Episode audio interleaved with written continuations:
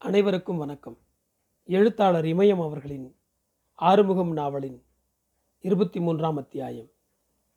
வசந்தா செக்குமேட்டுக்கு போக வேண்டும் என்பதை ஆறுமுகம் நினைவுபடுத்தினான். வசந்தாவும் பாக்கியம் திட்டுவாள் என்று நேரம் வளர்த்தாமல் தன்னை அவசரமாக சிங்காரம் செய்து கொண்டாள். செக்குமேட்டுக்கு எடுத்து போக வேண்டிய பொருள்களை தூக்கி கொண்டதும் ஆறுமுகம் வீட்டை பூட்டிவிட்டு வசந்தாவுடன் நடக்க ஆரம்பித்தான். நடக்கும்போது வசந்தா அலங்கரிக்கப்பட்ட சின்ன தேர் போல இருந்தாள். இதை அவனிடமே அவன் சொன்னபோது செல்லமாக அவள் அவனை தலையில் கொட்டினாள். ஆறுமுகம் இப்போ நான் ஒரு பொம்மை தான் என் புத்தி பேதம் இப்படி ஆயிட்டேன் என்ற வசந்தாவின் பேச்சும் குரலும் ஆறுமுகத்துக்கு பிடித்திருந்தது. அதனால் அவளுடன் மேலும் நெருங்கி நடந்தான். வசந்தாவிடம் இவனுக்கு ஒன்றே ஒன்றுதான் பிடிக்கவில்லை. அதை நேரடியாகவும் சொன்னான். எதுக்கு மசுரை கத்திரிச்சு விட்ருக்குற மை கூட இம்புட்டு அப்பி இருக்க வேண்டியதில்லை. மௌனமாக ஆறுமுகத்தையே பார்த்தவாறு நடந்தவள் ரொம்பவும் உள்வாங்கிய குரலில் சொன்னாள் எனக்கு மட்டும் பிடிச்சா செஞ்சான். எல்லாம் அந்த பொம்நாட்டியால் தான். நம்மளுக்கு மனசுக்கு பிடிச்சாப்புல எதை செய்ய முடியும் சொல்லு? என்று கேட்ட வசந்தாவுக்கு ஆறுமுகம் பதில் எதுவும் சொல்லவில்லை. ரோடு முழுக்க ஆட்களும் வாகனங்களும் தான் நடக்க முடியாத அளவுக்கு கும்பல். சாதாரணமாகவே கும்பல் கூட்டம் என்றாலே ஆறுமுகத்துக்கு பிடிக்காது. வாந்தி வருவது போல் இருக்கும். ஆனால் எப்போதும் ஒதுங்கி ஒதுங்கி நடப்பான். எங்கே நடந்தாலும் எப்போது நடந்தாலும் குனிந்த வாக்கிலே தான் நடப்பான். பாண்டிச்சேரியில் எவ்வளோ கும்பலை? இவ்வளோ கும்பலும் கூட்டமும் எதுக்காக? இதில் பிராந்திக்கும் பெண்ணுக்கும் குவிந்த கும்பல் எவ்வளவு? பாண்டிச்சேரி என்றாலே பிராந்திக்கும் பெண்ணுக்கும் என்றாகிவிட்டது. தெரு என்று ஒன்று இருக்கிறது என்றால் அதில் பாதி பிராந்தி கடையாகத்தான் இருக்கும். பெண்கள் என்றால் முதல் தரம் பெரிய பெரிய ஹோட்டல்களிலும் இரண்டாம் தரம் லாட்ஜுகளிலும் மூன்றாம் தரம் செக்குமேட்டிலும் சின்ன பொண்ணு வீடு இருந்த சாக்கடை உள்ள இடத்திலும் இருப்பார்கள். ஹோட்டல்களிலும் லாட்ஜுகளிலும் உள்ள பெண்களை ரகம் ரகமாக பிரித்து வைத்திருப்பதோடு மாநிலம் வாரியாகவும் பிரித்து வைத்திருப்பார்கள். கால் கேள் என்று கேட்பவர்களுக்கு இந்த பெண்களைத்தான் அனுப்புவார்கள்.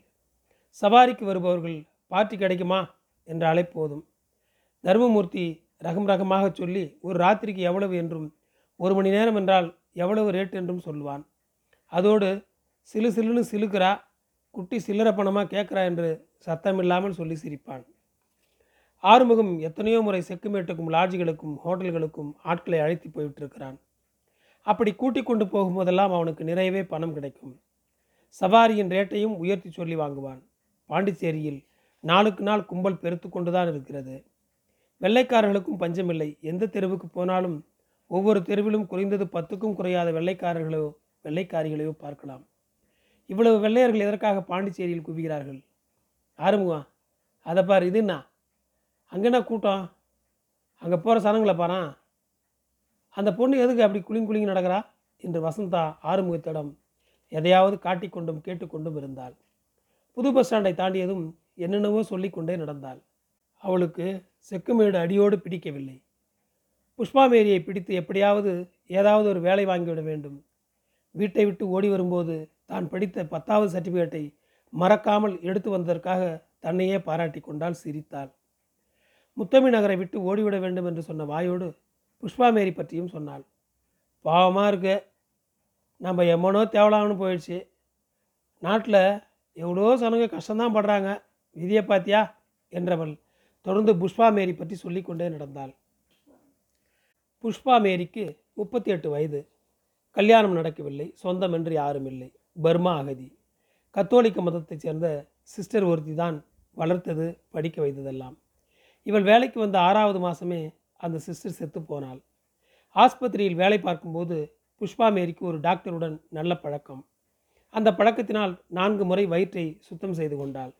வேண்டுமென்றே மாறுதல் வாங்கி கொண்டு போன டாக்டர் வேறு கல்யாணம் கட்டி கொண்டு விட்டான்.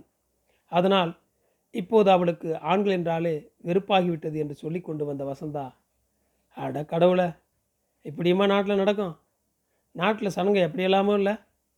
உசுரை வச்சிருக்கிறது தான் எல்லாமோ என்றவள் கண்கணங்கினாள் யாராக இருந்தாலும் அவளிடம் தொடர்ந்து ஐந்து நிமிடம் பேசினால் போதும். தன்னை பற்றின எல்லா கதைகளையும் ஒன்றை கூட மறைக்காமல் சொல்லிவிடுவாள். மற்றவர்களின் கதையையும் முகம் ஜொலிக்காமல் கேட்பாள். கதையை கேட்டுவிட்டு சொந்தக்காரர்களுக்கு நேர்ந்து விட்டது போல் துடித்து போவாள். இதுதான் வசந்தாவை எளிதில் மற்றவர்களுடன் ஒட்டி கொள்ள வைத்து விடுகிறது. ஆறுமுகத்துக்கு ஆஸ்பத்திரியில் சேர்ந்த மூன்றாவது வாரமே சரியாகிவிட்டது. ஆனால் புஷ்பா மேரியிடம் வசந்தா சொல்லி முதல் வாரமே உறவினர் என்று ஏ வார்டுக்கு மாற்றியதோடு உடம்பு சரியான பிறகும் ஆஸ்பத்திரியிலேயே படுக்க வைத்திருந்தாள். ஆறுமுகம் மறுத்ததற்கு செக்குமெண்ட்டில் என்ன இருக்கு? உன்னோட சாதி இருக்கா சனம் இருக்கா இல்லை நீ வச்சிருக்கிற ரொக்கம் யாராச்சும் திருட்டு போயிடுவாங்களா? அடங்கி மடங்கி கொஞ்ச நாளைக்கு இங்கேயே படுத்துரு. அந்த பன்னி குடிசையில் தான் உனக்கு எல்லாம் இருக்கா? என்று திட்டினாள்.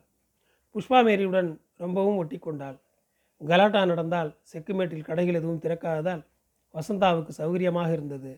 அதனால் கூட்டுகிற வேலை வாங்கி தருவதாக சொல்லி புஷ்பா மேரியும் அவளை எங்கெல்லாமோ இழுத்து கொண்டு அலைந்தாள். நியூட்டன் சினிமா தியேட்டர் முனையிலேயே ஆறுமுகத்தை நிறுத்தி வைத்து உள்ளே வந்தால் பாக்கியம் விடாது நீ திரும்பி போ என்ற வசந்தா பத்து ரூபாய் நோட்டு ஒன்றை ஆறுமுகத்தின் கையில் திணித்து விட்டாள்.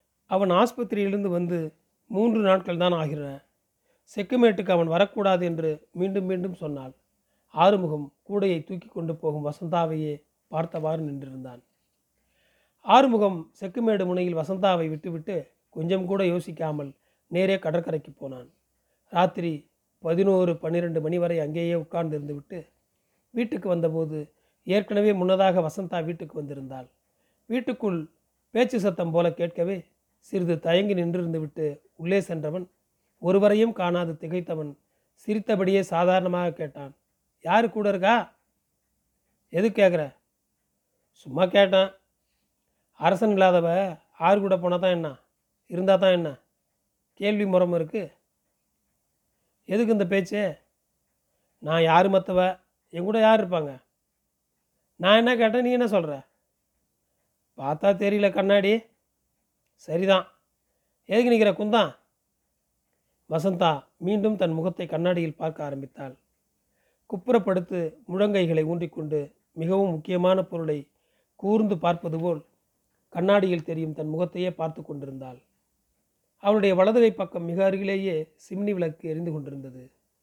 கண்குழி காது மடல் கழுத்து நெஞ்சு என்று எங்கு பார்த்தாலும் சொத சொதப்பாக வியர்வை வழிந்திருந்தது. முன்னெற்றியில் அரும்பியிருந்த வியர்வையில் தலைமுடி ஒட்டி கொண்டு கிடந்தது. ஒவ்வொரு கண்ணாக மூடி மூடி திறந்து திறந்து பார்த்தவாறு இருந்தாள். பலவிதமாக சிரித்து முகத்தை சுருக்கி ஒரே நேரத்தில் இரண்டு கண்களையும் மூடி பிறகு ஒவ்வொரு கண்ணாக திறந்து கண்ணாடியை பார்த்தாள். கண்ணாடியை எடுத்து பக்கத்திலும் தூரத்திலும் வைத்து பார்த்தாள். பல கோணங்களில் மாற்றி வைத்து பற்களின் வரிசையை பார்த்தாள். நாக்கை நீட்டியும் மூக்கை பிடித்துவிட்டும் சடையை முன்பக்கமாக தூக்கி போட்டும் பார்த்தாள். பிறகு நாக்கை நீட்டி மூக்கை தொட்டு தொட்டு பார்த்து சிரித்தாள். அவளுடைய விளையாட்டு நிற்பதாக தெரியவில்லை. ஆறுமுகம் அவளுக்கு பக்கத்தில் உட்கார்ந்திருக்கிறான் என்ற நினைப்பே அவளிடத்தில் இல்லை போல் தெரிந்தது.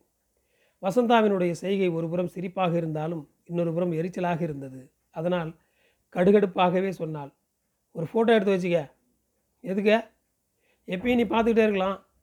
எனக்கு பிடிக்காது. ஒரே ஒரு நிமிஷத்து நேரம் மூஞ்சிய எப்படி என்னால் எப்பயும் பார்த்துக்கிட்டே இருக்க முடியும்? பார்த்தா என்னவா? முடியாது. எதனால்? நேற்று இருந்த வசந்தாவா இன்றைக்கி நான் இருக்கேன். என் முகம் என்றைக்கோ செத்து போச்சு. ஆறுமுகத்திற்கு என்ன பேசுவதென்று தெரியவில்லை. ஆறுமுகம் வசந்தாவினுடைய செய்கையை பார்த்து கொண்டு அமைதியாக உட்கார்ந்திருந்தான். அவனுக்கு ஏன் வீட்டுக்கு வந்தோம் என்று இருந்தது? என்ன செய்வது? தரையில் கிடந்த வசந்தாவின் சடையை எடுத்து பாதி வரை பிரித்து மீண்டும் பின்னி அவிழ்த்து விடுவதும் பின்னி விடுவதுமாக இருந்தான். பின்மண்டையில் வைத்திருந்த மல்லிகையின் மனம் நன்றாக இருந்தது. கொஞ்சம் பூதான் வைத்திருந்தாள் என்றாலும் வீடு முழுக்க அதன் வாசனை நிரம்பி இருந்தது வசந்தாவை பார்த்தான். அவள் கண்ணாடிக்கு முன் வசந்தா வசந்தா என்று சொல்லிக் கொண்டிருந்தாள். அவளுக்கு பக்கத்தில் அவள் படுத்திருப்பது போலவே குப்புறப்படுத்து முழங்கைகளை முட்டு கொடுத்து முகத்தை அதில் வைத்து வசந்தாவை பார்த்து சிரித்தான். அவள் கண்ணாடியை பார்த்தவாறு கேட்டாள். ஆறுமுகம் இந்த வசந்தா நான் தானா?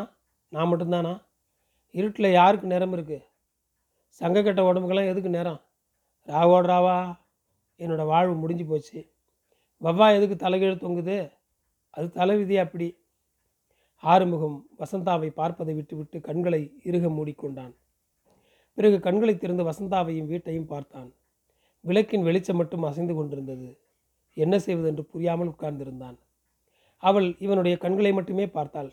பிறகு என்னோட முகத்தை நான் யாரோட முகத்தில் போய் பார்ப்பேன்? இந்த கண்ணாடி கூட இல்லைன்னா நான் செத்துட்ட மாதிரி தான் இருக்கும். ஒன்றுமே இல்லாதவங்களுக்கு ஒரு கண்ணாடியாவது இருக்கணும். ஆறுமுகம் வசந்தாவிடம் இருந்த கண்ணாடியை பிடுங்கி தள்ளி வைத்தான். நிமிர்ந்த வாக்கில் படுத்து மோட்டு வலையை பார்த்தான். திரும்ப படுத்து இடது கையை மட்டும் ஊன்றி அதன் மீது தலையை ஒரு புறமாக வைத்துக்கொண்டு அவளை பார்த்தான். அவள் உள்ளங்கையால் முகத்தை மூடிக்கொண்டிருந்தாள். ஒரே நேரத்தில் வசந்தாவின் மேல் கோபமாகவும் வருத்தமாகவும் இருந்தது. என்ன பேசுகிறாள்? இந்த பேச்செல்லாம் எதற்கு? அவள் சொல்வது நிஜமா? கிருஷ்ணாபுரத்தில் மாட்டு கொட்டகையில் சோறு போட்ட மேட்டுப்பாளையத்திற்கு வேலைக்கு அழைத்து போன அடிபட்ட போது ஒற்றையில் தூக்கி கொண்டு போய் ஆஸ்பத்திரியில் சேர்த்த சற்று முன் சினிமா நடிகை மாதிரி பேசிய எத்தனை வசந்தா? அவளிடம் பேசலாம். என்ன பேசுவது? வெளியில் போகலாமா என்று எண்ணி அவன் வாசலில் தூங்கிக் கொண்டிருக்கும் பாக்கியம் விழித்து கொண்டு கடைக்கு வராமல் எங்கே போய் சுற்றிவிட்டு வருகிறாய் என்று கேட்டால் என்ன பதில் சொல்வது? என்று யோசித்தவன் பேசாமல் எழுந்து உட்கார்ந்து சிகரெட் ஒன்றை பற்ற வைத்து கொண்டு புகையை உள்ளுக்கு இழுத்து விட்டான். வசந்தாவும் எழுந்து உட்கார்ந்து கொண்டு உடைந்த குரலில் சொன்னாள் யாரோட திங்கிற சோத்தில் நான் மண்ணள்ளி போட்டேன். குடிக்கிற தண்ணியில் விஷத்தை கலந்தனா? நடக்கிற தடத்தில் முள்ளை போட்டனா? நான் செஞ்ச பாவம் தான் என்ன என் இஷ்டமாக எவங்கிட்ட நான் மனசார சேர்மானமாக இருந்தேன். பொனை கட்டி அடிக்கிறாப்புல அடித்தாங்களே எதுக்கு? ராவோ பகலோ எனக்கு தூக்கம் இல்லை என்று பேசி கொண்டிருந்த வசந்தா தலையை கவிழ்த்து கொண்டு விசும்ப ஆரம்பித்தவள். அன்னைய ராத்திரி பாக்கியத்தை நான் தான் பார்த்தனோ என்றாள். ஒரு கணம் அவள் முதன் முதலாக பாக்கியத்தை பார்த்தது நினைவுக்கு வந்தது.